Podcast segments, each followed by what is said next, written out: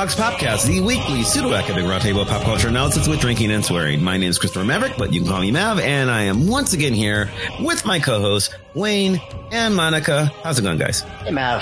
Pretty good. Uh, I don't know. I, I'm trying to remember what's going on this week. This week, um, well, actually last week, uh, classes started, but I'm, but towards the end of the week. So I'm just getting into the full swing of things. I think I mentioned on, on last week's show, which was about academia, that I work at three different places now. So I'm exhausted all the time. I don't, I never know where I'm, what I'm doing or where I'm going. And, you know, so it's, it's been, it's been fun. Um, and I, you know, and I'm in person now again. I don't know how that happens. um, um, you know, it's terrifying sometimes. Like, oh yeah, we're, we're wearing masks. That's safe. yeah. Yeah. So how are you guys? Okay. Right, riding out the storm. Oh yeah, yeah. It's also storming here, so people know when when we're recording. yeah, it, it, yeah. The world the world's flooding on our end of the country at this point. Uh, yeah. well, I mean, not not right here where I am at the moment. It, it's raining, but uh, yeah. yeah, we we we have a hurricane passing through mm-hmm. as much as uh, we ever ah. do in in Pittsburgh. Yeah.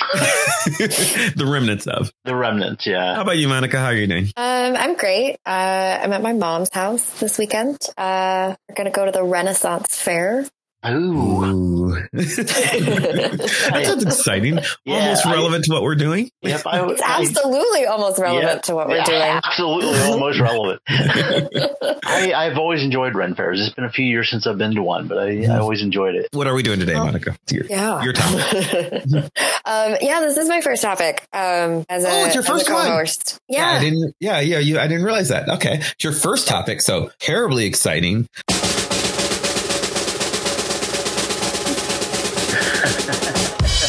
No pressure. What is it? What are we doing today? We're talking about uh, public history and pop history and mm-hmm. all of the versions of things that are meant to get people interested in learning about history.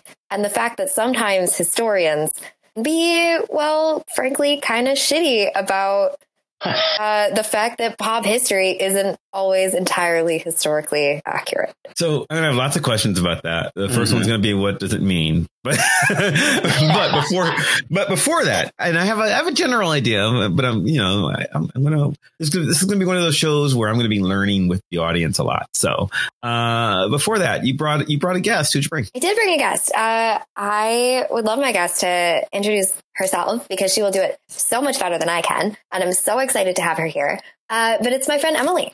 Hi guys, I'm Emily. I'm super excited to be here. I am hey, a historian. Hello. Hi, hi. um, and I am a I'm a historian and a living historian, a public historian, um, an actor. There's lots of different names for what I do, but basically what I do is I work at a living history museum, um, Colonial Williamsburg. You may have heard of it, um, and I pretend to be people from a different time. Um, whether it's it, or yeah. is it like different? Like every, I mean, you said people. Yeah. Okay. Yes. So it's sort of um, my job description is that I'll take on multiple different roles, different characters, um, and I'll research them, and then I'll I'll either perform in plays or I'll just walk around and talk to people. Not unlike a Renaissance fair, though I have actually never been to a Renaissance fair, believe it or not. I know. That's my dirty secret for today. We're so ashamed. I know, much no, shame. No, no. I, uh, I I went to Colonial Williamsburg on my high school senior trip, uh, which as, during colonial times. Yeah, during colonial times, pretty much. I, a while ago. Uh, so yeah, it's it's been a while. Uh, I was going to say, my dad and my stepmom came here on their honeymoon, and I was very jealous they didn't take me. I didn't understand why I couldn't go too. so much so that you went and got a job there? Is that like why? Here's my revenge. Way, way back on episode 64 um, of this show.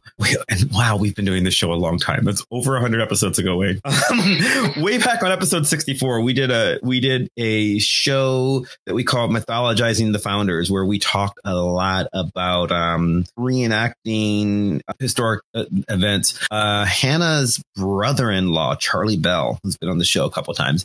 I believe he worked or worked at the time. I don't know if he still does um, doing that sort of work. So it's interesting. Um, so that's the that's the extent of what I know about it.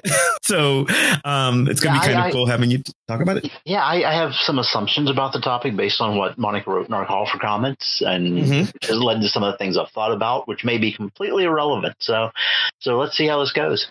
Yeah. So, um, what's public history? yeah. Mav, Mav and I are both playing the role of the dumb guy tonight. So I can give you my definition, um, sure. which is off the cuff. So don't come at me, historians.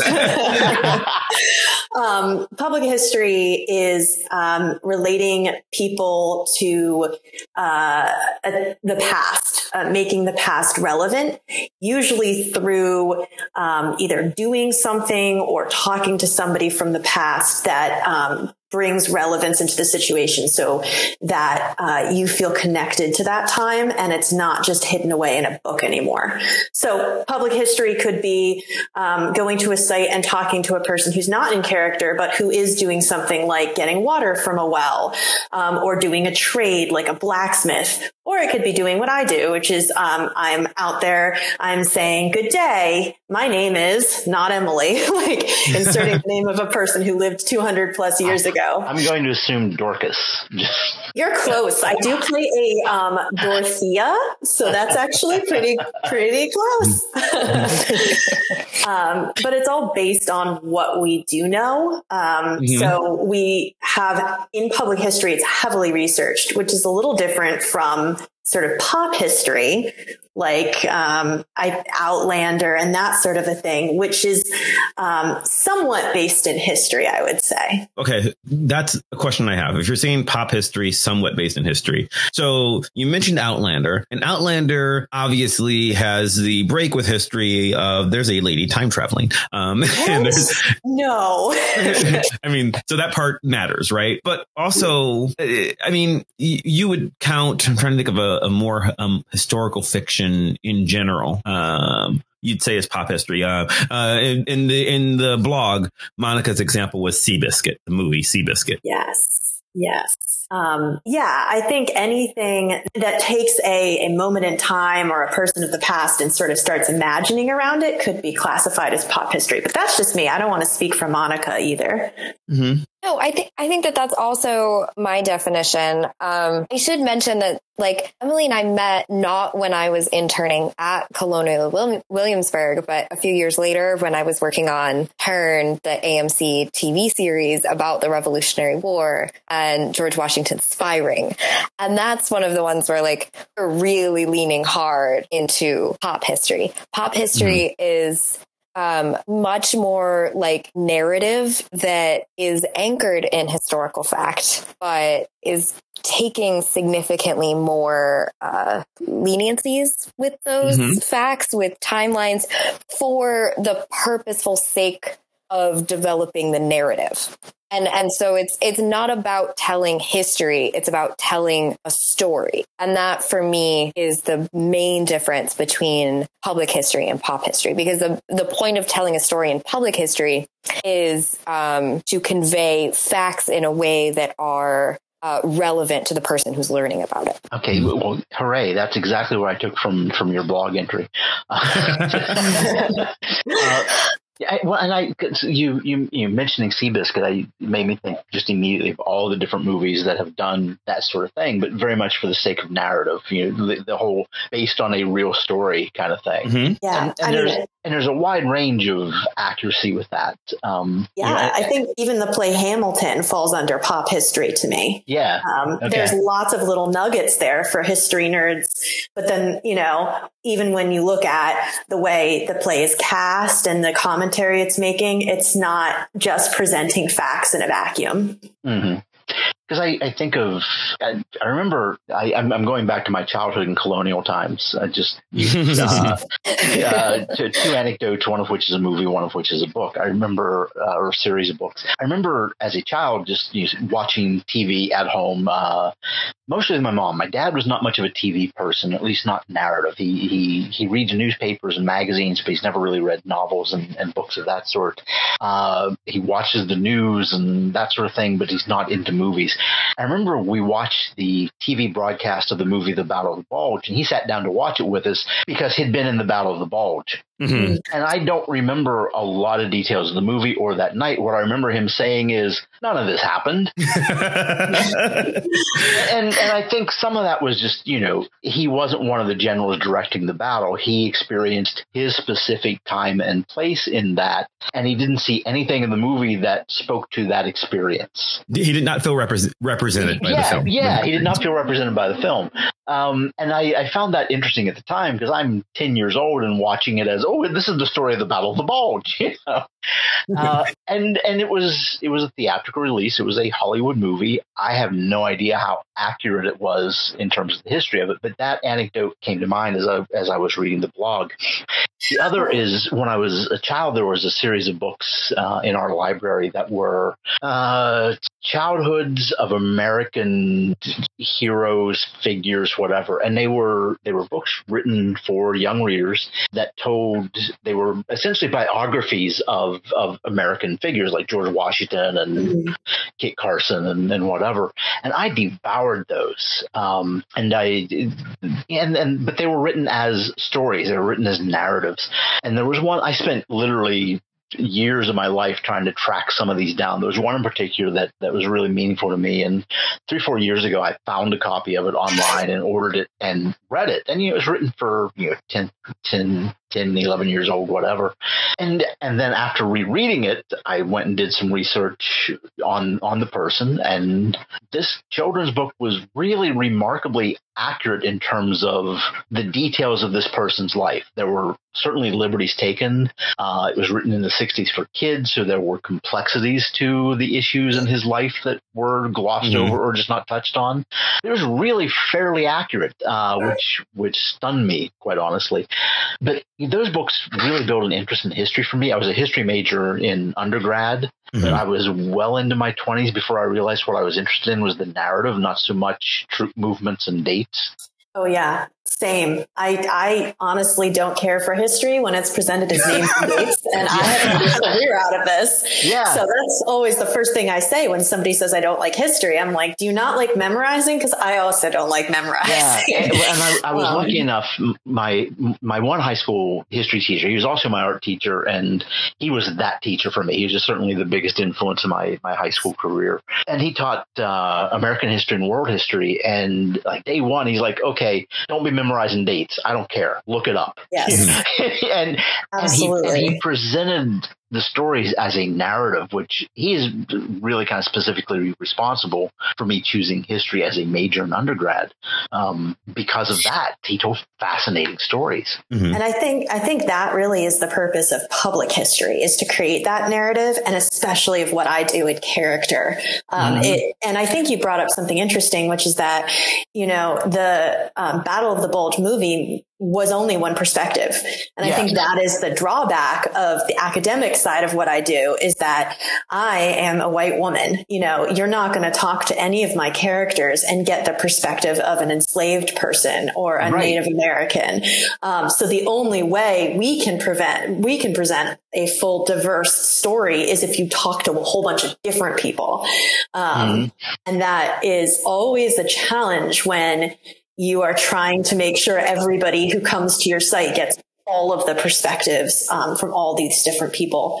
But um, yeah, I think it's interesting, and it happens with uh, pop history as well. Like I think a lot of time people gripe when they gripe about pop history, they're griping that their point of view about an event or a person isn't being represented um, because that's not the narrative that um, the people who were writing it wanted to go for. Mm-hmm. Mm-hmm. I, and I not to just keep on talking and, and monopolize the conversation, but you know the, the project that we've talked about on the show before, something I've been involved with for several years now, the the Chutzpah comics. Mm-hmm. Uh, friends and I are telling comic book histories of Holocaust survivors. It's being published by the Holocaust mm-hmm. Center of Pittsburgh, uh, and they are micro histories. And the the way we talk about them is each one of these is a real person story, mm. and by doing that, we're seeing all these different aspects of the Holocaust, from camp survivors to resistance fighters to um, children who were hidden. Uh, so it's all these different, very personal perspectives on this historical event that you wouldn't necessarily get just reading the history of the Holocaust. Mm-hmm. Absolutely. Yeah, I think, and I think that's so important. I think that is the source material that people are then going to come back to um, when, you know, they're doing what the work I do in a hundred years is looking for those narratives um, to, to, craft uh, the story in a compelling way. And I and I do think that there's there's a lot of merit. Obviously, I th- I think since I've made it a career, there's a lot of merit to public history, but I also think there's merit to pop history. I think mm-hmm. there's something about that that hook. Um, you were mentioning books that you had when you were a kid, mm-hmm. uh, Monica. I don't know if you ever read or remember. Do you remember the Dear America series, the journals? Oh, absolutely. Oh my god, they were the best. Um, um, I feel like for context, for people who who don't remember them, is they were very similar uh, to the stories that Wayne is describing, but also sort of like it's almost like an American Girl doll book, but mm-hmm. aimed mm-hmm. at like a twelve year old audience. Um, and so, like, I remember my favorite one was reading about a girl who was the best friend of Peggy Shippen and how she, like, seduced Benedict yes. Arnold. Like, oh my gosh, yes. Having recovered memories. I like there was a Civil War one called When Will This Cruel War Be Over? Um, they were my gateway drug though. Like a lot of, a lot of things that's, sparked my interest, but that's that, a great way of describing it. That's how I feel about these books from my childhood. They were so much, they were my entry into reading history being mm-hmm. interested in it. Absolutely. So, I mean, I think I don't really, I think there's so much merit. Sometimes people kind of side eye things like Turn or Outlander, which take those historical liberties. But I'm like, you know what? As long as people are interested and, and reading about this stuff, um, that's what matters. And there's a place for that as well um, within our community. Because uh, I don't think you get historians out of nowhere. I mean, I mentioned Outlander because you did. And I, Outlander, I think, is easy to say isn't accurate or to give a pass because, again, there's a clear science fiction element, right? Like there is a clear right. thing where you're saying, I am fictionalizing this event. Um, I think on our last episode, I make, made reference to um, the movie Bohemian Rhapsody, right? Bohemian mm-hmm. Rhapsody, Wayne, you, you know the scene I'm going to talk about, yeah, yeah. has a very clear scene in it where, I meant to go back and check. If I remember correctly, it's Freddie Mercury talking to Brian May in the scene. And Freddie's like, let's go party, you know, crazy, go party. And, and the Brian May character is very much, well, but Freddie, we're grown up now we have wives and children at home. So we cannot do that sort of thing. And this clearly never happened, but Brian May is alive and wanted the, and wanted that in the movie. Yeah. so and, and, and, and, you, you bringing that movie up, that, that was another thing I thought reading the blog. I mean, so much of my connection to that idea of you know, public history stuff are the biopics like that. Right. Yeah. And I've been a giant Queen fan since I was like 15 years old. Um, so I watched that movie, and for the most part, I really enjoyed it. I mm-hmm. was also very aware of the things they got wrong, or was, change, uh, or, or, or change for the sake of narrative. Yes, that's what I'm questioning. My, my, my, prime example of that is there was a montage of them yes, the their first American tour, mm-hmm. and the mm-hmm. song they were playing wasn't released for three more years. So any of us who know knows the band, like, well, that song is completely wrong for what they're showing here. But if they played a song from that era, no one in no, America would have known it. Right. So I, you know, Ogre Battle would not have gone over nearly as well. Right. So a similar one for me that you know um, I, I I like westerns. I'm, I'm into westerns. I'm into cowboy movies. Um, the movie tombstone is one of the it's one of the greatest westerns ever told. Certainly the best historical western ever told. I, I, yep I agree. And has problems in that um, there are massive liberties taken. There are characters added, there are characters removed, Wyatt Earp is missing a brother. Uh, they just they just made one brother just disappear from the story because they're because there's you know they're supposed to be um there's they're supposed to be four brothers and they're like you know what? We got to make keep this picture moving. Three is good enough. Let's just yeah, we, we, we don't have room for the other one. Yeah. And they just and they just wrote him out gave his few relevant things to other characters and it didn't matter. And I'm fine with that because it's not a textbook to me, but it is a better story. And I know it's a better story because there's another movie called uh, that came out the same year called the Wyatt Earp story, which um, I always joke the Wyatt Earp story tells the life of Wyatt Earp in real time. And Wyatt Earp lived a long, long yeah. time, and the movie's long. And and and I mean Wyatt Earp I think lives to be like I think he dies when he's like 80 or 90 and most of Wyatt Earp's life isn't really that interesting. so, I mean, he's it's as interesting as anybody else. Like he did a lot of fascinating things that aren't just the, the shootout. It's not a story. And if you want to tell a story, then you have to mm. tell a story. Telling a story. I mean, there's a question of what the goal is. It me to understand. I mean, to memorize little facts or or the Battle of the Bulge, or is the is the goal to get what am I trying to do? And I don't I don't know. Right? Like Hamilton. Hamilton is not historically accurate. No one was rapping, but also no right. one was singing. Like the fact that like like the musicals just aren't real. So deal with it. And I think that that makes it. I think Hamilton is still an important historical artifact. Yeah. yeah I mean, even the fact that people are sitting there nitpicking what is correct and not correct is like well, it did its job to get you to figure that out, didn't it? Like, it got right, you caring about history because you care that it's not right. And like, there is a sense of like you're complaining about like the fact that this film is actually successful in in getting through the aim. Like, I don't know.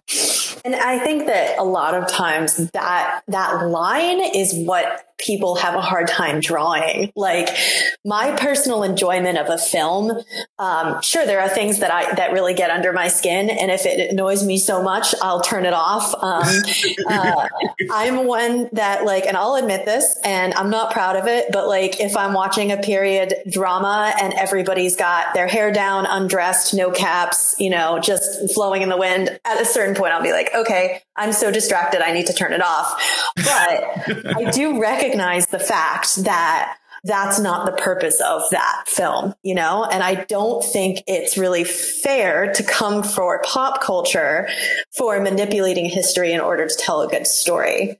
Uh, on the other hand, I think that we have a responsibility as costumers, if you're into historic dress, um, uh, as reenactors, perhaps to understand the historical setting you're stepping into. Um, yeah. So I have a question then. So you're talking about public history versus private history and the purpose. And to me, a big part of this, this is the same thing happens for me as a literary critic and a cultural critic. And I don't know that the difference matters. You, I mean, you said that we're talking about this at all, right? Like the fact that we talk about what Hamilton got wrong, it got us interested enough in Hamilton to at least read the Wikipedia entry. So, you know, it did its job, right? like, yeah. you know, if not do more research. Um, I, you know, I, I have arguments all the time with people about literature or about, you know, cultural studies where people, you know, it comes down to people saying, well, how do you know this? And, you know, Katya and I have said this on the show at some point, uh, several times. At some point, we're just the source, right? It's because literally, like, that's what a PhD is, right? Like, you go and you learn everything. So, like, I, it's not that you can't have an opinion. It's that, like, at some point, like, there are things that make you an expert, and those things mostly aren't meaningful, right? Like, I don't expect everybody to go and read read um, volumes and volumes of Marxist analysis of of Moby Dick or of Captain America. Neither of those, right? They're boring. like I mean, I mean, it's Wayne as a as a freelance academic. You've even said like you're a weirdo in that you like doing homework, right? Yeah. Like you like you know like you've gone out of your way to like insert yourself and learn. Um, mm-hmm. Yeah in a in a in a world where like it's weird that you're reading these things for fun. And you know i read these things because it's my job. And I, I, assume for emily as your job you're you're doing deep research into history that it doesn't make sense for normal people to do like like yeah. like monica you work in a job where you have to get things right because that's the job right right and i i don't i don't know how much i don't know how much that matters to normal people. People argue about it like it matters. I can't enjoy this because it's historically inaccurate because, you know, zippers weren't invented yet. It's like, you know, fuck you. like, seriously. like, like, you know, it, like it doesn't, those aren't real, those aren't real issues, um, other than arguing about it. So I don't know how much, like, I think pop history is always going to matter more. I think, I think public history, I think I think history details matter, but I think pop history is very important because that's how we get people invested in it in the first place. Yeah, because essentially there's so much more pop history than history because there's less of us who have decided to dedicate our lives to be yes. fact weirdos. Yeah. Less of us weirdos out here. oh, that, that, that, that's a great name yeah. for a trivia team, the fact weirdos.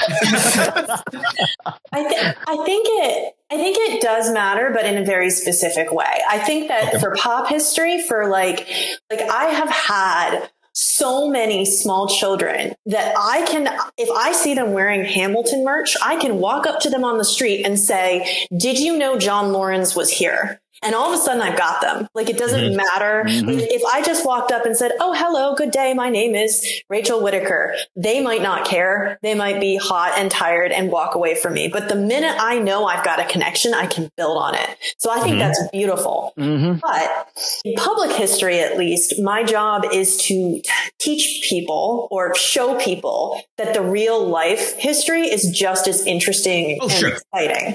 Mm-hmm. So I think that, and that for my everyday job, I do think I need to be very careful about the details and the facts because um, when we don't get them right and other people assume that we're in the position to know, that's mm-hmm. where you run into years and years of um, us trying to undo bad history, yeah. which I run into a lot, especially like I can't tell you how many times I've had people question whether I'm allowed to talk on the street because I'm a woman, or people say um, some really kind of like pop history, kind of mid century ideas about history that we're mm-hmm. still undoing.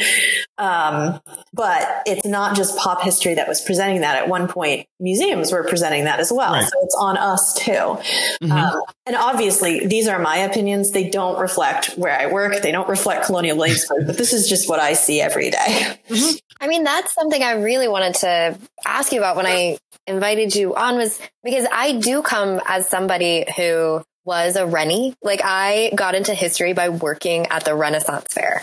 And that is very, very different. I'm sorry, wait, a Rennie, is that like the word that like, is that like the internal yeah, that's, carny that's word? the official term. Okay. Yeah, instead of carny, we're Rennies. Okay. Um, um, but it's that's very very different than working in a living history museum because whether or not we like we were public historians who did our own research and the uh, content that we created was um, about historical duels and historical combat and historical blacksmithing. And the point was that the, the novelty of the content that we were making was the fact that it was uh, historically accurate and researched versus the things that happen at a Renaissance fair that are, you know, like fairies and dragons and uh, all of the other like fun things that also bring you to a Renaissance fair that are just as enjoyable. That that guy who was inevitably dressed like Geordi La Forge. yeah, like, both of those things happen, and and therefore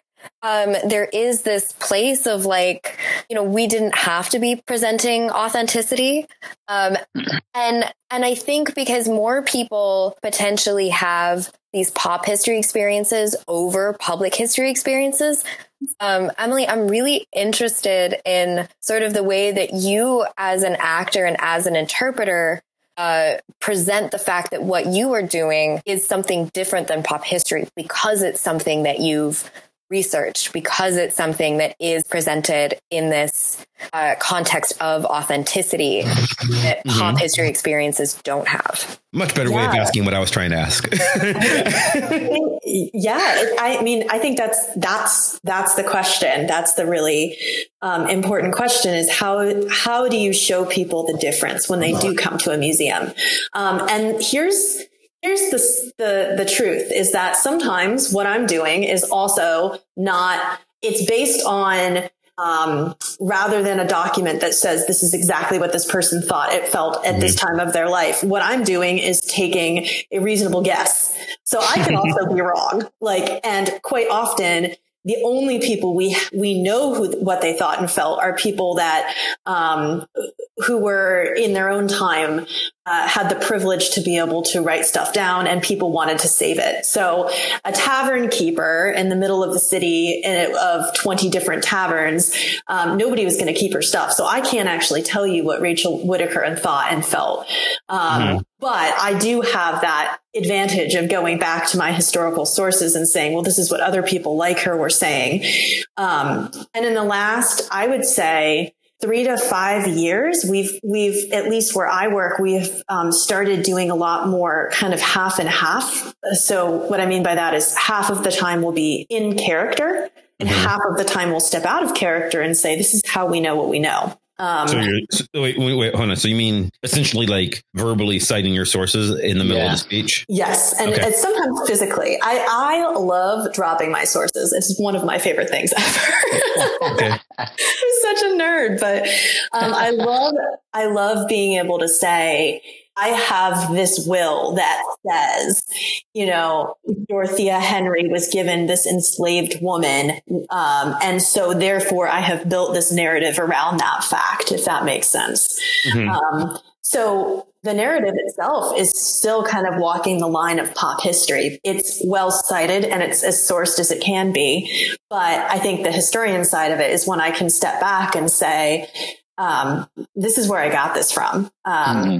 if that makes sense. Mm-hmm. Well, and I, I, I see that happening in in fiction. I'm going to go to comics for a second, but there's also a, a historical uh, author that I, I, read a lot of, uh, Alan Moore's From Hell, uh, in which he does the the uh, Jack the Ripper story. Yes. The most fascinating part of that graphic novel for me were his footnotes, uh, mm-hmm. yes. where, where, he sourced, you know, tremendous amount. Of, like I made this narrative decision based on this letter that was published in the London Times or whatever.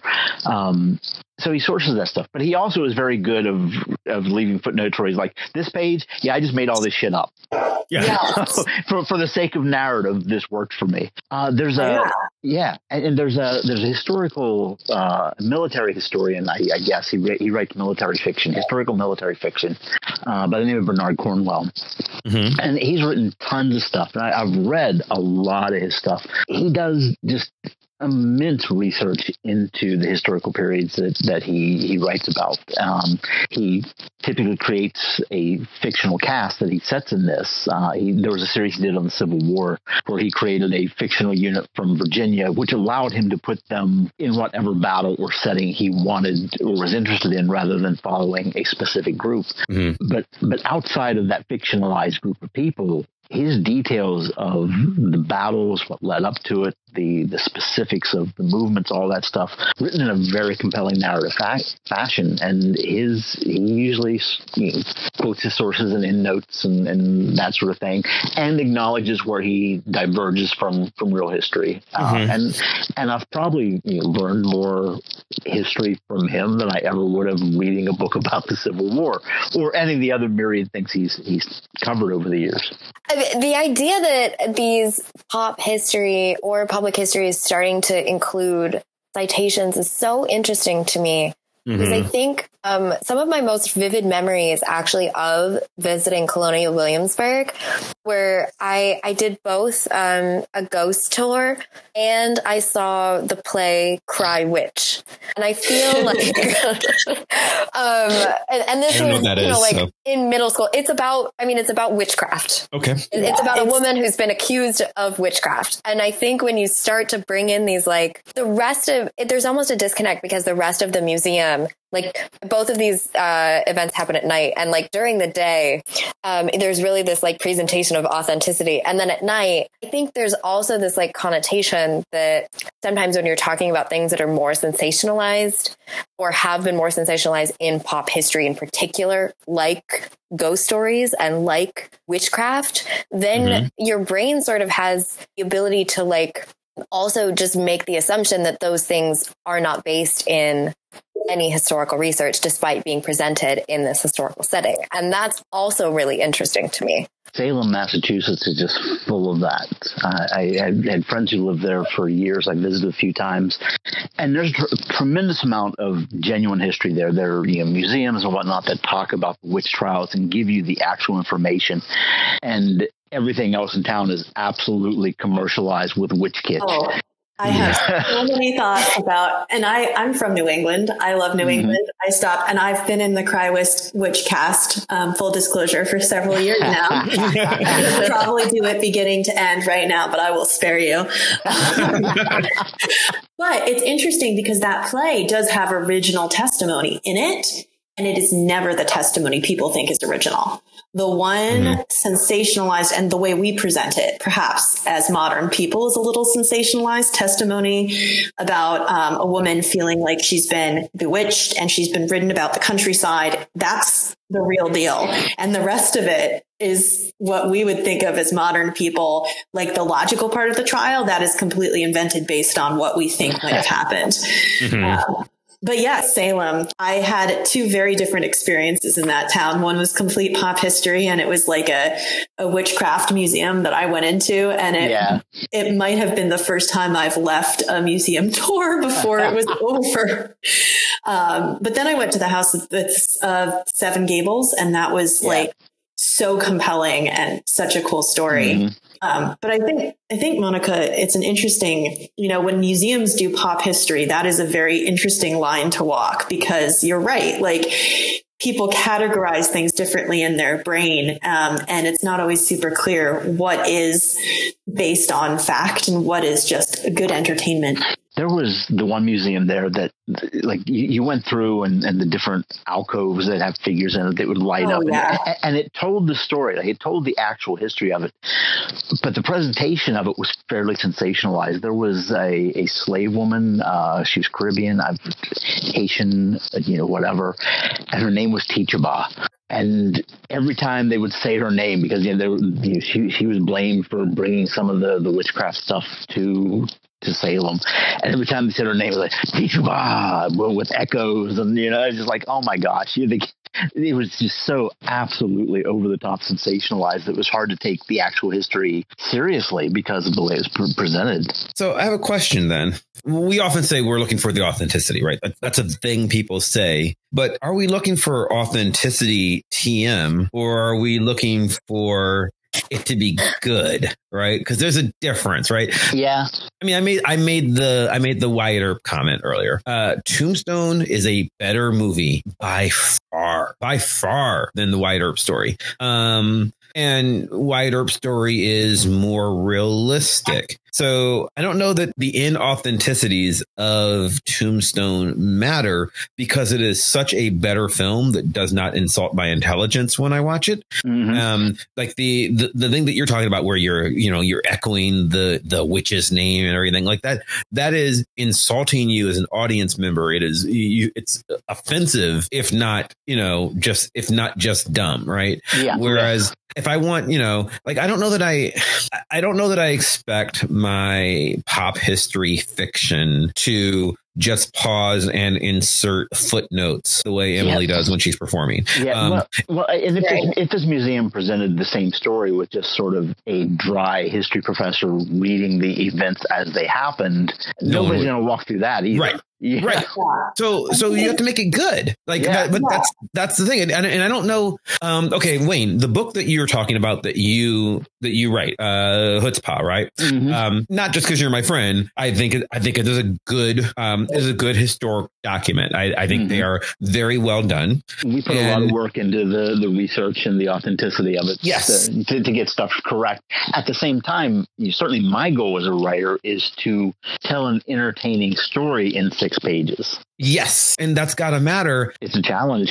and well, and knowing knowing the accolades that the project and that the Holocaust Center have gotten like this book's doing well yeah. for an indie comic about about history, you know, about really difficult history. Yes, it's yeah. it, you know, so like so like I under so I think that that can work. I think that by the same token, Hamilton, the fact that um Emily, you said you know sometimes when you see a kid wearing Hamilton merch, there's fucking Hamilton merch. How is there? you know, there's merch for uh, for a play that's about a history lesson, and yeah, I realize Hamilton doesn't stop to tell you, you know, okay, well, we're not exactly sure how sure how much Angelica and Alexander had a relationship, and like also Angelica's not really the oldest Schuyler child. Um, Schuyler actually did have uh, did have sons, so the thing that she's talking about didn't actually matter to the Schuylers, but it might have to other families. So she just represents this. If we're talking, you know, that would make the, make it boring. So I understand why they don't stop that. I don't know how to find the balancing act, but I don't think that means it doesn't exist, right? I think that you can be historically accurate and interesting. And I think that if you do it right, you can drop footnotes. And I think that you can drop footnotes wrong too. You know, mm-hmm. either one can yeah. happen. So that for me was the thing that balances, uh, I guess, pop history and public history the best is these like nonfiction New York Times bestseller novels, um, mm-hmm. which is, you know, where I started this whole blog off was with my, my love of Seabiscuit. But um, it's such a weird particular one, but go ahead. yeah. Um, horse girls go uh, have I a lot understand. of loyalty. I was obsessed when it first came out. But at the same time, like I still go back and I'm like, but why Seabiscuit? And Wayne, I was thinking of, I mean, you brought up Jack the Ripper, but um, I just finished reading um, Hallie Rubenhold's The Five, which is about, is the biographies of the five uh, victims of Jack the Ripper. Mm. And it's a, it's one of those like very bestseller nonfiction books. She's a social historian. Um, Jack the Ripper is almost not mentioned at all on purpose because this is a book mm-hmm. About how these women were killed because they were seen as forgettable. And therefore, her whole point is that they are not forgettable.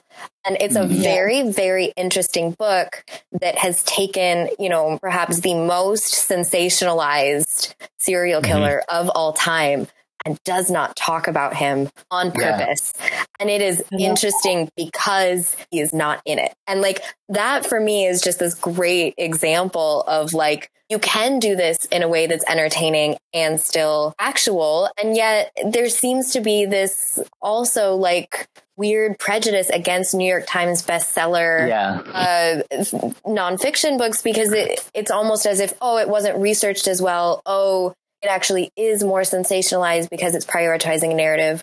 Oh, you wrote this because you want the rights to the movie one day or whatever it happens to be. Mm-hmm.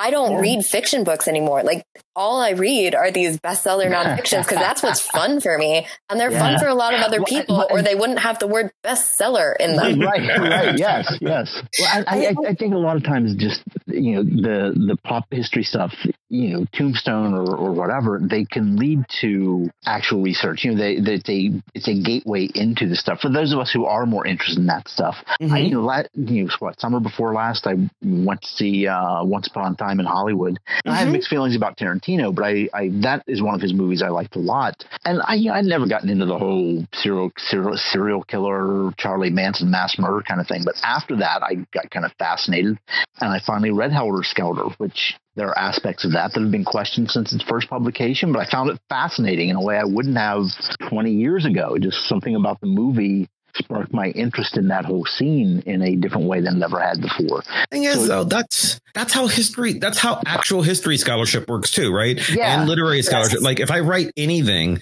um, you know, if I if I publish something in an academic journal, the only the entire reason I'm doing that is to get other academics to question and challenge whatever my whatever my mm-hmm. viewpoint is my my version of a narrative.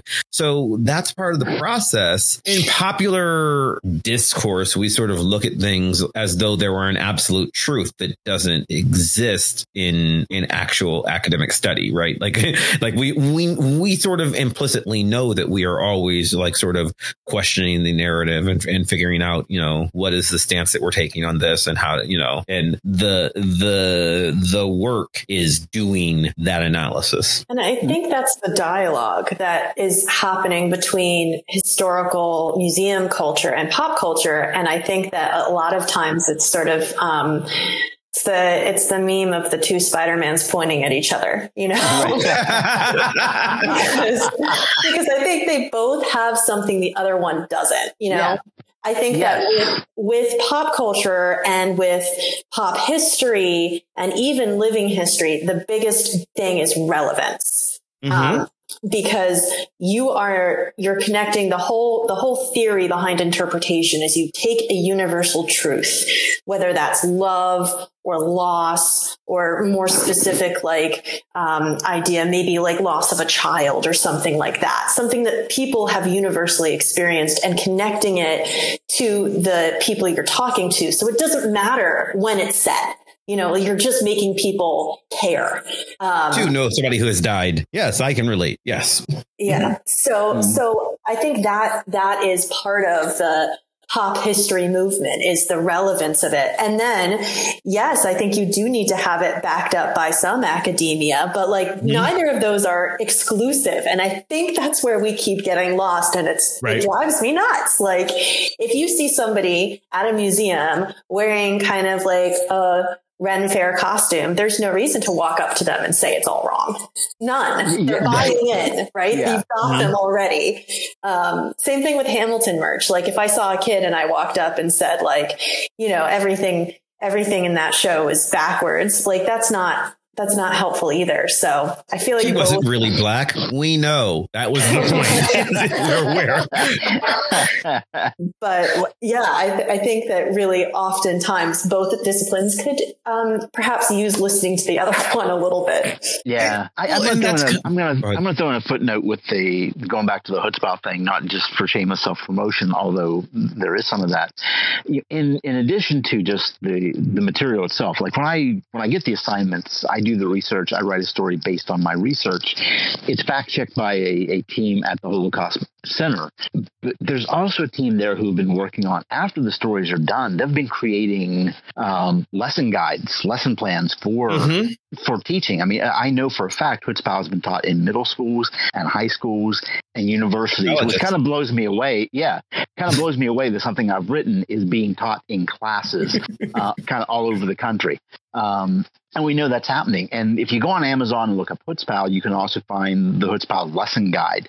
Mm-hmm. And you know, I have a copy of it here, and I was kind of blown away by all the sourcing that took place in this based on a story I wrote, where they took here's one panel of something I referenced. Oh, and here's four pages of more information about that. Mm-hmm. And that's fascinating and beautiful to me that that the work can be utilized in that fashion. Because you know my my six page story is an entry place to right. talk about these other things in, in much much deeper fashion. And that's maybe the interesting part, right? Like, I mean, maybe the takeaway from all of this, from where public history and pop history is going to meet. Uh, of, I mean, Chutzpah's very, it, it is a very well selling book for an indie histor- historical comic, but it's never going to be a New York Times bestseller, right? Like right. that's just the market yeah, there. And, and, some of it, you know, our distribution, and, and that's a whole right. other issue. But you can but, get it at Phantom of the Attic and the Holocaust Center, and the yeah. Holocaust Museum in D.C. has copies of it on the rack next to Maus right. and Amazon. yeah, which, which, is which is yeah. amazing, by the way, right? Yeah, and and but like you know, just uh, we you know we know just the the fact that uh, we've had I I, I remember um, listening to a random podcast that I remember I remember like sending this to you and Marcel. Marcel is Wayne's roommate who also works on the project. I was listening to a random podcast that I just enjoy that has not by anybody we know, not by anybody in Pittsburgh, but they're they're an academic podcast and they were just like, you know, so we found this thing. It's this fascinating things that I've read recently is this um is this this this Holocaust narrative called Chutzpah and they just go in depth and they started talking about it for five minutes. I was like, you guys have to hear this, right? um yeah. but but for the most part, we know also that of everyone who's going to read Chutzpah the comic, one, maybe 2% of them are going to read the study guide. It's, right. oh, you know, yeah. by far the, the comic's going to be more popular and that's got to be okay, right? Like we cannot look, we cannot down we cannot look down on people for wanting to be entertained any more than I think we can look down on people for wanting to know more information. I think they both need to be okay. And I think that's what Emily was getting at, right? Like you, you know, Absolutely. you, yeah. Like I think it's great that Hamilton brought this to the world where people are like, there, there are, um, my nephew knew every word to every damn song on the album, and he was three at the time, right? Like he just and, he, and he just would not stop singing it. And the fact that a three year old was that interested in U.S. history was amazing, right? It hasn't happened since Schoolhouse Rock, right? Right. And he's, and he's Liberty's kids, but he's but, he, but he's six now, and he's still, you know, he knows stuff about like the fact that he knows who Alexander Hamilton is, and not just George Washington is amazing, yeah. right? So great. But on the other hand, even if you don't become my nephew, right? The, the fact that people are interested in, in it at all is you know, if you just like Hamilton because you find the songs catchy, great. That's still better than nothing, isn't it? I, I think. Yeah. Oh, yeah. If we're airing out all of our dirty secrets, I very rarely look at the very large appendix or bibliography sections in those bestseller nonfiction books. Okay. Despite being a researcher, like if, if it's not about a topic that I'm not researching, right? If you well, probably didn't look in the back of the book. I I read the book and I was like, wow, that was interesting. And then I put it on the bookshelf and maybe I'll use that works cited later, but maybe I never ever touch it again. And that's okay. That doesn't make me less of a historian. so, so speaking shame, of dirty, so I've recently decided I am not reading nonfiction outside of work because it started to be all I do and it was getting unhealthy. So the closest I got was I've been reading um, Um, a fantasy, pseudo fantasy book, the Discovery of Witches series. And I got halfway through the first one. I was like, why am I so interested in this? And it's because it was written by a PhD, a historian, um, hmm. who was writing about me. I know. and yeah, there are vampires and witches, but there's also really great detail and no appendix. But I just, it, she could, her ability to build that world um, in a way that I believed, I didn't care. It's it's like it's it's the best of both worlds to me because she's telling a good story. I get my little um, uh, shots of adrenaline when I know something in relation to what she's talking about, and it's just beautiful, wonderful fluff um, with no uh, with no appendix involved. I love the very specific appendixes. don't don't want to touch it. I spend too much time in them um, on a day to day basis, I think. Yeah. And I think this is fascinating. You know, I'm glad, I'm glad that we did this because, you know, I'm learning stuff. Um, mm-hmm. So we've resolved nothing, I guess. Yeah. although, although, although, maybe we have, but you know, we might need to retire that catchphrase because we, we come, we come to some kind of conclusion. Yeah. We've come to some conclusions and I think they're important ones because like, I don't know what that we it's didn't re- resolve though What's is that? why the fuck Seabiscuit is a national bestseller. Well, okay.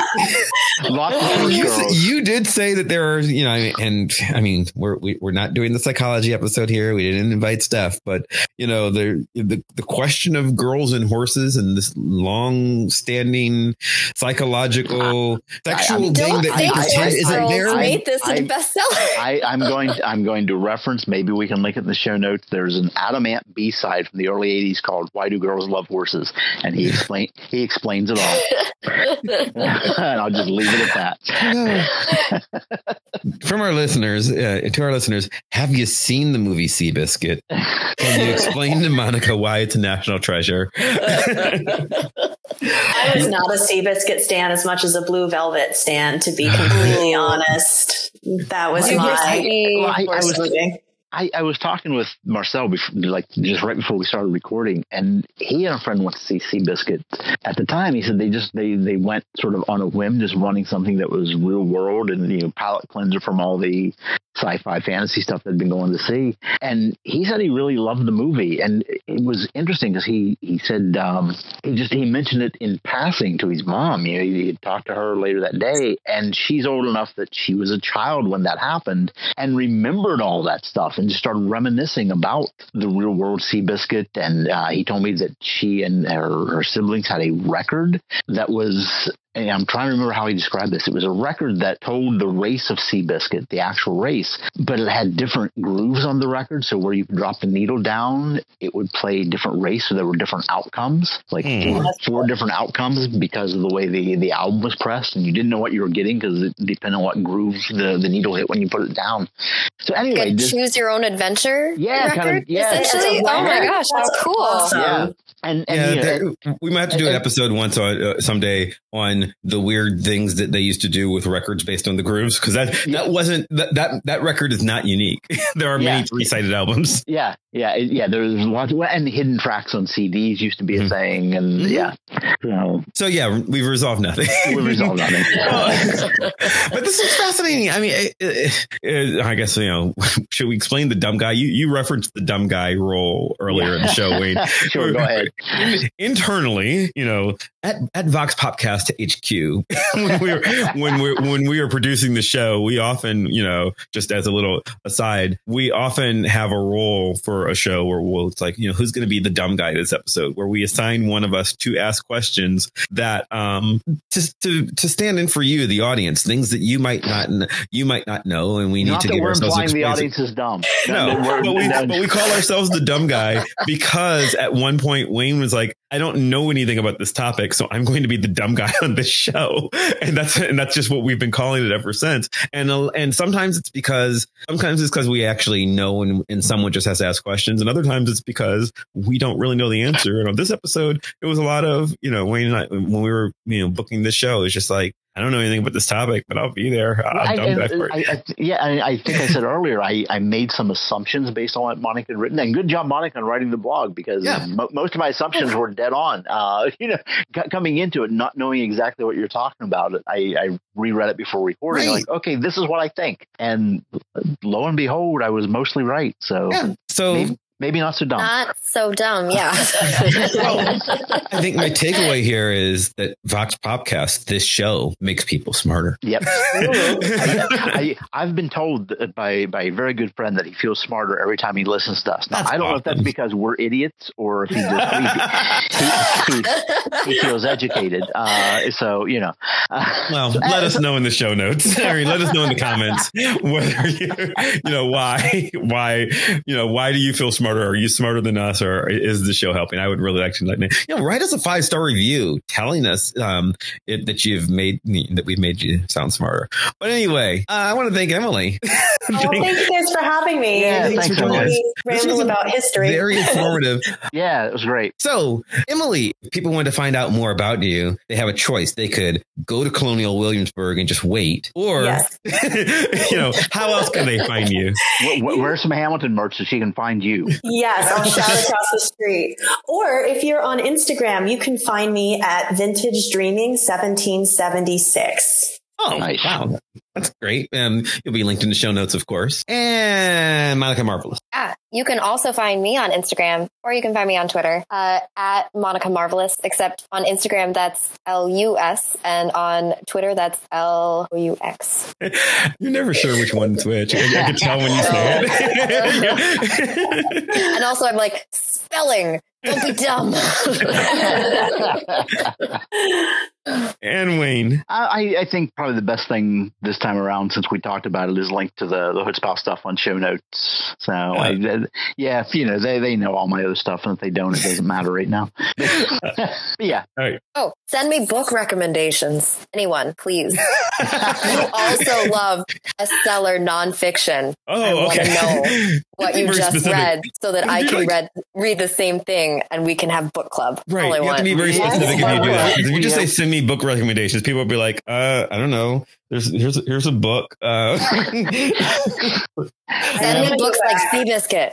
I will break my nonfiction rule for the the five that you talked about earlier. I'm excited about that one. Yeah, that highly good. highly recommended. And you can follow me on Twitter or Instagram or Facebook, all of the places, always at Chris Maverick. You can follow the show, all those same places at Vox Popcast. You can follow the show's blog at www.voxpopcast.com, where you can find out about our topics before the show airs. This is like you know, like Monica just wrote the wonderful blog about this show, which became this show and you can read it. You can give us, you can ask us questions, which we will address on the show. Sometimes we'll pick guests from the comments to be on the show and talk to us. You can suggest topics to us. You can just give us your thoughts. You can give us your feedback on this episode. Um, we'd really appreciate it.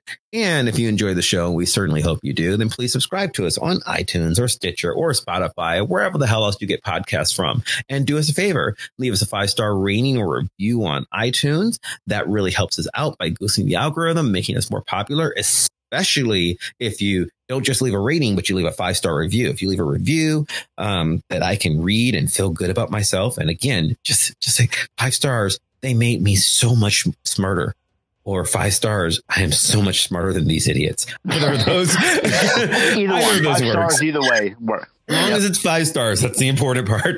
Um, that help, that helps us out. Um, you can also subscribe to us on YouTube, where you can see a visual representation of the show and of my other show. Gosh, golly, wow! Two podcasts for the price of free. I would like to thank Emily once again for joining us. I'd like to thank. Thanks for having me, guys. Yeah, I'd like to thank Maximilian of Buckmore Music for our epic theme song, building ever so more epic and playing us out. I'd like to thank you at home for listening, and we'll see you next time. Bye. Bye.